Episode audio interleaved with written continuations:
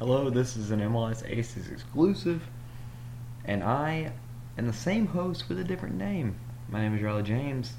Um, I'm the same guy. Riley McManus was my um, name I, I last went by, but Riley James is the new name now. I'll explain on this week's show coming up why I switched it, but uh, I'm Riley James. This is an MLS Aces exclusive. It was really good. It was Ken Bensinger. He has a book coming out called Red Card. We talk about it a lot, and I'm excited for you guys to hear it. So, without, without dragging on too much about um, why my name is different, I'll just let you get the interview, and you can listen to um, episode 65 of the MLS Aces podcast. So, yeah. Hope you enjoy this. It's really good. Ken's a really nice dude. And um, buy his book, June twelfth, Red Card. You'll you'll hear us advertise it. Buy his book. On the line with us today is a man who is in Los Angeles, California, who is talking to me through trying to take care of his children. Um, Ken Bensinger has a book. And before I get into this book, kind of want to introduce you as the person. Because sometimes we, we, we get way caught up in what you're trying to sell that we lose who is Ken Bensinger. Uh, you've worked for the Wall Street Journal, the Los Angeles Times, and now you work for BuzzFeed. So, I mean, you've been all over the place. You graduated from Duke. You've done a lot of things, and you're very impressive with your career thus far. So, you decided to write a book. And Roger Bennett is the dude that turned me on to this book. He tweeted about it. It's called Red Card How the U.S. Blew the Whistle on the World's Biggest Sports Scandal. Ken, I appreciate you making time, man. And uh, how are you? Oh, I'm great and uh, and very uh, uh pleased to be here and, and flattered you, you'd invite me on your show. Yeah, this book is is fantastic. From what I hear, I've, I obviously I have not read it yet because it comes out June 12th. But from what I've gathered, talking to people that have had access to the book, uh, it is brilliant. You obviously eh, we've talked about pre-show. I want you to kind of give the background on, on the on all the Chuck Blazer and all the American uh, side of this story, but it's it's kind of amazing that you're you're able to provide this point of view that not many people have. So, uh, what was the idea behind this book? Why did you write this book, and how did your past experiences kind of help you write this book?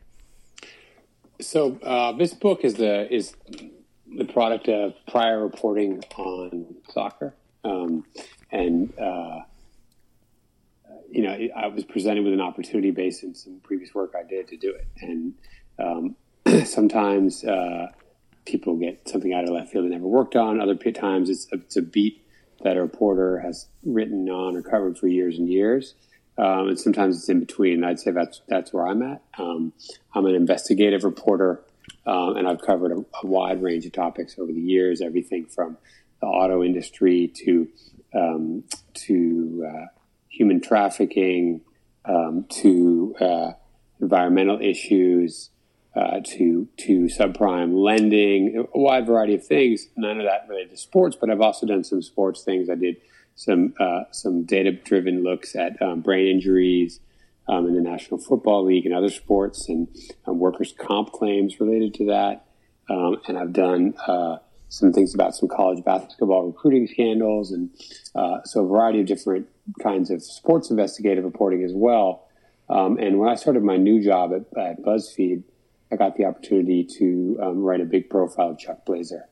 Um, Chuck Blazer, as your audience, a lot of them will probably know, was the was sort of maybe we might think of him as the godfather of American soccer. Um, he was the most powerful American soccer official, perhaps ever. Certainly in many, many, many decades. Um, he was the uh, the general secretary of CONCACAF, which is the you know, the confederation that that excuse me oversees all of uh, North and Central America and the Caribbean.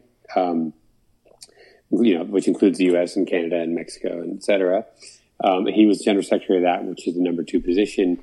And for he was there for about 21 years, and um, for the last oh gosh, um, doing the math in my head, 14 or so years of his career, um, he was on the FIFA executive committee, which um, no longer exists in that exact form, but at the time was the um, the most powerful committee within FIFA, and thus the most powerful soccer committee in the entire planet. Um, and uh, he had an instrumental role in lots of development uh, of the sport in this country, starting in the late '70s through the 80s and, and, up until when he left soccer completely um, in 2013, 2012, 2013, that time frame. Um, in 2014, I wrote a profile of him um, because an ironic aspect of his life is that he um, wasn't really well known within the U.S. Uh, a funny thing about a man with that much power is in almost any other country in the world, because of the predominance of soccer, uh, he would have been a, a nationally famous figure, um, sort of you know, constantly um, barraged by media and the kind of person who couldn't sort of eat out without attention. Um, but uh, because soccer is, you know, still not one of the top three sports in terms of viewership and popularity in this country, he lived somewhat anonymously, which is even more startling because if you ever saw a picture of Chuck Blazer, it's kind of hard to imagine that guy being anonymous anywhere. he was a, uh, you know, I'm sure you know what I'm talking about. This is right. a man who was about pushing somewhere between four and 500 pounds and, and, and if you don't sorry. know Chuck Blazer, uh, and you're listening to this, Google Chuck Blazer. Yeah, hit pause and Google because because it's it's, uh, it's an interesting thing to look at Chuck Blazer and, and think about the things that he did. It's true. Four, probably around four fifty. Huge white beard, huge curly hair, big thick black eye, salt and pepper black eyebrows, and um, his rosy cheeks, he really looks like nothing so much as Santa Claus. Santa Claus, um, he, but a few extra hundred pounds. Yeah, like a like a, an out of shape Santa Claus, triple XL he, Santa. and this guy, he got he got had so many weight problems and other health problems. That much of his later part of his career, he would roll around in a scooter rather than walk. So that gives you a sense of this guy. It's, it's amazing when he would actually escape scrutiny. And I, um, had heard about him through through a previous editor of mine who was interested in soccer in particular, particularly in a guy named Jack Warner, who was Chuck Blazer's sort of closest partner in crime uh, over the years. And um, that person, that editor, said you should look into this Jack Warner character. And when I did, I inevitably came across Chuck Blazer, and I thought Chuck Blazer was fascinating, and convinced my editor to let me write a profile. So I wrote a nine thousand or so word profile of him that ran in uh, the very outset of June 2014, which would have been right as the last World Cup in, uh, in Brazil was starting up. And I was very pleased that went pretty well. I thought it was interesting. Got a lot of new facts about him that no one had ever published. Um, and then moved on and moved on to a different topic. And it was a non-sports topic and got with another reporter, got heavily engrossed in that and, uh, and kind of had, hadn't forgotten about the Blazer story, but sort of put that as an old chapter in my life. Well, about a year, just under a year after my article ran, the entire soccer world was was shaken out of bed, so to speak, by the news news that um, at the U.S. Uh, Department of Justice's behest, um, Swiss police had in Zurich had arrested a bunch of top FIFA officials early in the morning in their hotel. And uh, that was the beginning uh, of the public awareness of what had been a, years long investigation into, into corruption in soccer. And um, uh, became, for those of you who remember back then, a massive, massive international news story. It was a different era. There was there was less news breaking every day, and for two weeks there wasn't hardly anything talked about in the media anywhere, except for the the FIFA scandals that quickly became called. It led to, uh, in addition to the arrests, um, all kinds of resignations and changes. And the president of FIFA at the time, Sepp Blatter, who'd been in the job for decades, for well, not decades, but for well, let me tell you, he'd been in the job for 17 years, I believe, at that point. Um, he resigned, even though he had otherwise said he never would. And, and lots of heads started rolling everywhere. And in the wake of all that, one of the things we also learned was that the DOJ had made its case in a big, big part on, the back of Chuck Blazer. It turned out that Chuck Blazer had been an informant for the government and had been wearing a wire for the feds and, um, and had, and had really helped bring the case together. And suddenly, my article from a year earlier had currency again. People were desperate to read it, and uh, started getting inquiries from people who wanted to know if uh, if I had the film rights, if I could, if I could, there was a TV show in this, if they could do something with it. And uh, uh, I quickly got an agent, talked to a few people, and within a couple weeks, I had written a book proposal, sold a book, and then and then soon after that, actually sold the movie rights as well. So um, a lot of things happened real fast. a lot of things. That was very, very quick. That moved. So, um, th- this book, how, how long did it take you to write it with all the information you already had? Well, it turned out the information I had was only like a a, a, a tiny a tiny chunk of what uh, I needed to get. Um, it was just a piece of it, um, and really, it was only the beginning. So I wasn't anyway prepared to begin to write the book at that point. I was just prepared to think about it. Um, I signed the book deal in the summer of 2015 with the expectation of finishing a draft of the book by the end of 2016, about a year, just around a year and a half, just under. Um, and that didn't happen. I ended up printing the first draft of the book in, in the summer of 2017. So about seven or eight months uh, after my original deadline, I got in the first draft of the book. Um, to defend my myself, uh, I didn't really have a chance to dive into the book um, completely until the beginning of 20 until the beginning of 2016 because of work commitments I already had and this big article, this series of projects, project articles I've been working on already. Um, but I worked intensively on the book and the reporting starting in about February 2016 until the final draft of the book was finished about February 2018. So from from soup to nuts, two years. Okay, wow, that's a um, that's that's a lot of dedication and a lot of throwing yourself into this because I imagine this can be a very intense thing to write about. You know how how the U.S. blew the whistle, so to speak, on the world's biggest scandal. Like the the when you think about sports scandals around the world, this and the match fixing thing uh, in soccer, soccer has a bunch of scandals in it. Yeah, but this and the match fixing thing are like the two biggest ones you can think of. So to be able to write a book about this with a little bit of information is is just incredible, and I can't wait to read it because I am obviously going to buy this because I'm an American soccer journalist. So, um, you and you and I were talking again uh, again before the before the show started. You don't have too much experience in soccer, so to speak. Um, so how difficult was that factor in it? Well, I mean, you know, there's there's a couple of philosophies of journalism um, about that kind of situation, and some people say, well, you know, you, if you don't have the inside knowledge, you're going to write something that doesn't speak, you know, uh, doesn't really speak authoritatively about a topic. And I think there's a lot to be said for that. But there's a counterintuitive argument, and the counterintuitive argument is sort of, you know, the best people to write to write a story about a big topic that everyone has opinions on is someone who's sort of an outsider because those people are going to bring perspectives that um, that you know other people might not have, and um, uh, and they're going to look at it from new ways. They're going to question things that, that people who are insiders might not even think to question. Um, and uh, well, for obvious personal reasons, I'm going to say that that was the right way to go on this. but I, but I will say that you know um, my relative lack of knowledge of the intricacies of the sport um, presented me with a, with a with a challenge, which was was I, was I going to do the best job I could in this book or, or, not? And if the answer was yes, which tends to be my way of about doing things, then I really had to go in full bore, which meant a lot of travel, of many many conversations, and a lot of reading. Um, so I, I, I worked pretty hard to try to come up to speed and to try to um, understand the history and the and the issues as well as possible, um, and also um, uh, you know, to to find new information that wasn't just new to me, but new to people who had even followed the sport and followed the corruption scandal. So, um, you know, hopefully I delivered on that. It's it's definitely an interesting point you bring up about not having the same perspective as someone who's been in it for, for as long as some supporters have.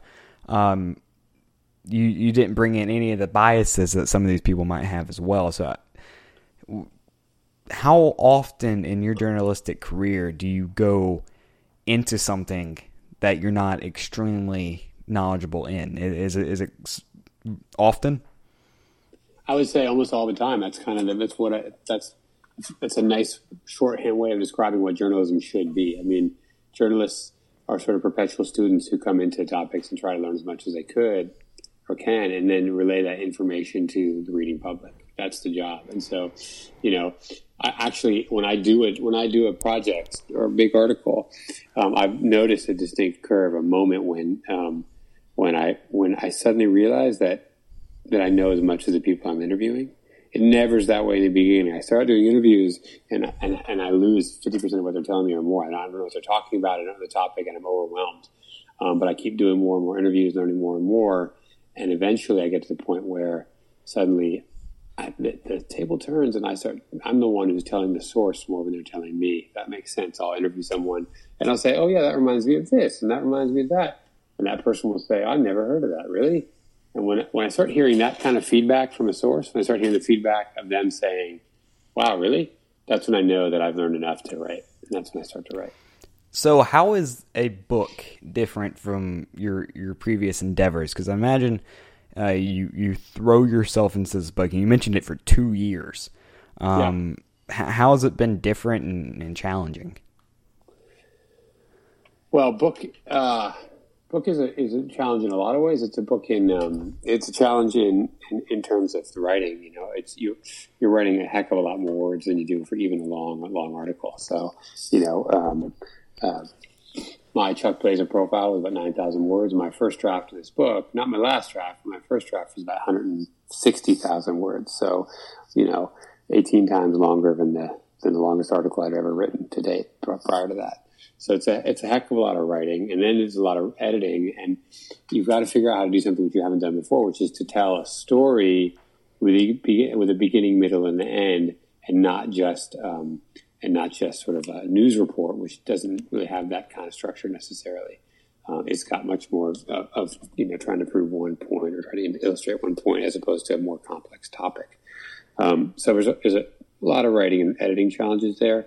Um, and then there's also a lot of kind of reporting challenges because you got to learn a lot more about a lot more, um, and uh, and organize that, keep track of it, and know how to access that in a way that doesn't just feel like an information dump. So it's it's everyone who says to you writing a book's really hard is not exaggerating. It's really hard, um, but it's also really rewarding. There's something there's something really gratifying about being able to um, spend so much time with a subject and and know so much about so many different aspects of it. Um, you know, the glories of the cutting room floor, all the all the stuff that isn't in the book, but that I know um, that sort of informs the book is is also, I think, a testament to how much one spends on a topic. You know, if you if you can sort of feel like you've thrown an entire second book out on your edits, then you've then you really probably have begun to know enough to feel comfortable with what you did, what did survive the editing. So I've never been involved in an investigative journalistic situation. So, um, or or even written a book. I think I think it's pretty obvious given my age and the things I'm trying to accomplish now. But how do you go about getting this information? That's probably one of the mo- more interesting things that I um, I tend to focus on. How do you get this information, um, and and where's where's it all funneling from? So this is a, this this particular story is a story of a U.S. criminal investigation, right? So I can tell you some of the specifics of uh, of how I got it in this case, and there's some sort of more general things as well. But this on the on the I think on the general sense, what I would say is that you want to think about what the topic is you're writing about and where, um, you know, and and what sorts of information naturally would be available for that sort of topic. So if you're writing about publicly traded companies and by the way, doc, documents are a really important part of what I do. So if you're thinking about publicly traded companies, these are companies that have stock that trades in the stock market. Well, you're gonna you're gonna think well, there, there's information about companies because there's public stock, and so if I can just look up that information, that's going to help me. Um, that's going to help me, you know, understand what it is and what some of the issues are. And there's lots of information about public traded companies. Uh, if you're looking at government, you know what, what somebody in Congress is doing. Well, there's lots of information about what how they vote, who they are. You know, there's lots, there's there, who gives them money for their campaigns. There's lots of public information available about um, where people in Congress get, you know, what they do and where they get their money. In this case, it's a criminal case. Uh, it's the U.S. United States of America versus all these people, and so the first place to go is to court and to pull all the documents that you can in the court case and read them and get a sense. Uh, of what's in there. And by, by reading what in this case are literally, I don't know what the docket's up to now, but hundreds, if not a couple thousand documents, um, you get a sense of the larger outline of the whole case, who some of the key characters are, who some of the key people behind the scenes are, and um, and that can be a really great great guideline towards what your next steps might be, which is going to be trying to interview people. So then you're going to start talking to people um, and interviewing them about the case itself, and um, in a larger sense, um, soccer. So you've gone about this and you've written this book. What have what's been the most enlightening thing that you've gotten and, and that you've talked about in the book? Enlightening. How do you mean? Uh, like enlightening on on the level that it kind of brings this case together and it kind of explains why this whole thing, why the U.S. was involved in this entire thing. I mean, I, I, mean, I know why the U.S. was involved, but I don't know if that answers, you know, the question of sort of what what it all means, right? I mean, the reason the U.S. is involved, um, despite a lot of conspiracy theories that are out there, um, is because uh, some FBI agents uh, met someone who gave them a tip, and they thought that was interesting, and they pursued it, and um, and then the IRS helped them actually get Chuck Blazer, and once they had Chuck Blazer, um, they had they had a humdinger of a case, as they might say, and they had they had lots of opportunities to keep going, and there was lots of support, and um, their their their good law enforcement efforts were rewarded with support and more encouragement, and they just kept going. So that's the mechanics of how a case like this happens. But the larger meaning of it, um, you know, is, is sort of thinking where does this fit into the way that the U.S. fights this kind of crime? And I don't specifically mean soccer crime, but I mean sort of internet trans, what they may call transnational international uh, uh, corruption and money laundering, and um, understanding sort of the way that that's become a big part of, of what the U.S. justice system has done over the last eight to ten years helps understand where this this case fits into that. Um, you know, I think another way of looking at the question you're asking me is, was there sort of a moment where it all it all clicked together and made sense? And you know, I think um, uh, I worked hard to try to tell the story as if it were through the eyes of the investigators in the case, and, and these people coming in without knowing necessarily that much about the mechanics of the business of soccer, and then coming around to understanding it. And I, I kind of think the same way. There was a few moments when I was reading um, documents, particularly the indictment in the case, where which is the original indictment I was like something like 160 pages long, which is very large for uh, an indictment, very complicated with lots of details. Reading through that a few times, I thought, ah, well, that's how it works. That's how how the business of soccer works, and how and how it's intimately tied with the corruption of soccer. Um, so, you know, I think as a document itself, as something that speaks to both how the Justice Department sees these kind of cases and how it came to learn soccer behaves. That indictment, um, which is available here and there online, not it's a public document, is an is an incredible read. Where can people find the book, and and when's it come out? So the book's being published. Um, I'm very fortunate in a couple in a couple different countries at the same time, but here in the U.S., where I'm sure your prime audience is, it's uh, it's going to be available um, uh, it's being published by Simon and Schuster, and it's going to be available on at uh, online at Amazon.com or BarnesandNobles.com or in, in your favorite local independent bookstore or uh, Barnes and Noble outlet or any other uh, big book purveyor in the country should have copies. Um, that's the that's one place to get the actual physical book. You can also buy a digital copy of the book online, um, and there's going to be an audio book as well.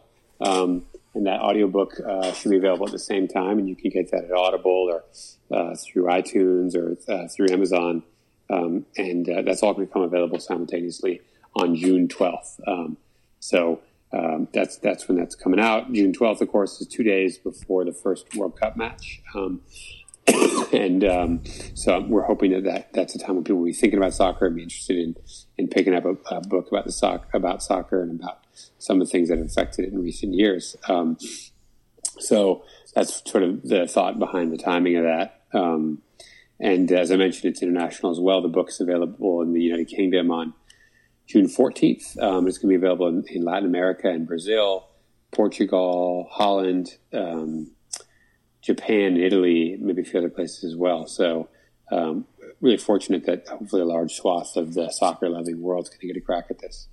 As you are now an author, I want to know if you have heard the myth or even confirm it as not a myth that books are best um, sold when they're released on a Tuesday.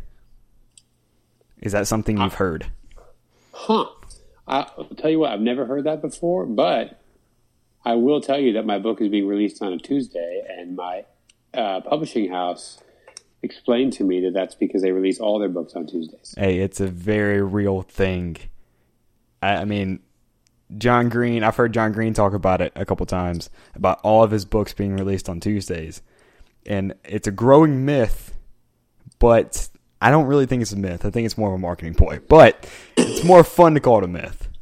Yeah, I mean, I wonder what that. I'm, I'm trying to think it through in real time. Maybe, um, maybe because Tuesday is sort of a you know it's not the first day of the week, so people sort of clear their inboxes out or clear their stuff out, and people don't go out and party too much on Tuesday night. So maybe it's a good night to go to the bookstore um, or to buy a book. I wonder guess- what the, the, the human psychology is behind that being a good day. I know there's a lot of lot of research and a lot of money spent on that. For sure. I'm sure, I'm sure about that. I'm sure people want to get to the bottom of that. That's fascinating. Yeah. Um, um, but you know, I mean, I'm hoping, I'm hoping that my Tuesday audience, would, you know, obviously go for it. I think, you know, um, inevitably with the World Cup, a lot of soccer bo- books come out. Uh, you know, I know you're a fan of Men in Blazers, and they have a book that recently came out. And uh, my uh, colleague and friend Grant Wahl has had a book that just come out on soccer. But I think my book stands out as being different than the other books because um, it's a soccer book, but it's also a, a true crime book and a investigative book and a, non, and a nonfiction narrative. So it's a little bit different than the others. I think also it's it's really um, the only true inside account of how this case was made. So people who are curious to know what the heck happened in soccer and why all these guys ended up arrested in in jail um, uh, will get their answers and and, and will and will feel having read this that they that they understood something that might have been a little confusing before. A little tease right there. But uh, I, I want to know: Did you come up with the name, or did some soccer creative person come up with red card? Because I, I, it's it's brilliant. It's brilliant. Oh, I'm glad you like it. Well, so I sold the book under a different name, um, and uh, and I worked with that name for a while and was for, sort of wedded to it. Um, uh, but in the end, my editor, uh, Simon Schuster, wasn't a big fan, didn't love it, and sort of pushing me to find a different name. And that was a bit of a struggle for me. Um, I had trouble coming up with um, with the right name, and we tried a million different things. So the original name for the book was Houses of Deceit. Um, and uh, that's a that's a quote I got actually from a Bible passage. I'm not a particularly devout person, but when I was writing the proposal for the book, um, I was sort of trying to come up with a title and uh, an author who I admire very much, uh, uh, who does true crime, well, it does white collar true crime, which is sort of this genre, is by the name of Jim Stewart, James B. Stewart, and he has a, a real classic called Den of Thieves. Den of Thieves is about insider stock trading in the 1980s. And that title, Den of Thieves, comes from a Bible verse. And so I thought, well, I'll just crib from the master and started looking for Bible verses. And I found this really, what I thought apropos Bible verse um, um, that mentions the phrase houses of deceit. And so I sold it on that, and there seemed, there seemed interest and excitement. Um, I sold a movie option based on that same title as well. Um, and uh, but my editor didn't like it, and so I started coming up with other ones. I tried throwing everything at the wall, and nothing stuck. And uh, and I proposed um, red card at one point um, because it came out of a press conference. There was a press conference that was held. Um, it was either the there was a press conference in, in May 2015, right when these arrests happened, and there was all these different important people in the government speaking at the press conference. And I think this one of the last speakers was the head of IRS's uh, Criminal Investigations Division, and he mentioned something about giving FIFA a red card or something like that. And I said, "Well, that's it." When I read that in a in a actually, I think I watched the press press conference on YouTube. When I heard him say that, I thought, "Well, that's perfect." And I pitched that to my editor. And at first, he wasn't sure about it, but I, I brought him around, and I'm really glad about it now. Yeah, and the bright red book cover will catch a lot of eyes at your local Barnes and Noble. Yeah, I'm hoping you. It's funny, you know. I'm looking online, and there's not that many books with a bright red cover, so that's that seems like an edge. It seems like the, a big a, a day glow uh, color is going to be key. So I'm hoping they, uh, they they bite on that. And you know, it's funny. I, I don't. I'm, I can't imagine what the cover would look like if we hadn't come up with that title. You know, who knows what a, what does a Houses of Deceit cover even look like? so. Um, so it, it gave us a guideline. It's funny. I mentioned the foreign territories where I've sold the book. In the Netherlands, they bought it, and for every other territory around the world, they just translated red card into their language. But for some reason, the Dutch wanted something else, and so they went with this title. But they've changed again. Um, that was closer to Houses of Deceit, and because of that, the art they have is a generic-looking grass pitch with a soccer stadium behind it, uh, and it doesn't. It's all right, but it doesn't really doesn't scream out at you like that bright red does. So I think I'm really happy. I'm lucky that they finally agreed on that. Yeah, it's, I'm just happy you didn't go yellow card. That that would be yeah. That's too ambiguous, right? It's not a you know yellow card. You're still playing, but clearly what happened to these people is a red card, right? These, Right. You know, these people were doing bad things. They were paying and receiving bribes, and their and their punishment was to get kicked out of that. Yeah, they were ejected from like freedom. Right. They're they're in jail for I don't know forever, but they're in jail for a long time. and and it. and even Sepp Blatter's at like the even Sepp Blatter's like at the jail where they can still play golf. So it's really not really a red Well, he- card. He well, it's a red card. It's a, it's you getting you thrown out of the Uh, sport. yeah, you're getting thrown. Yeah. So like that's a red card with no suspension essentially. he just he got thrown out of it. But um man, I appreciate you making the time. Uh, thank you so so much for uh, for coming on the show. And June twelfth, you can find it on all uh, Amazon.com, any bookstore, Barnes and Noble. It'll be available overseas for our, our European audience on June fourteenth. Um, Ken, I, I appreciate you, man. Oh, it's my pleasure. Thanks so much for having me on, and I hope we get a chance to talk again sometime.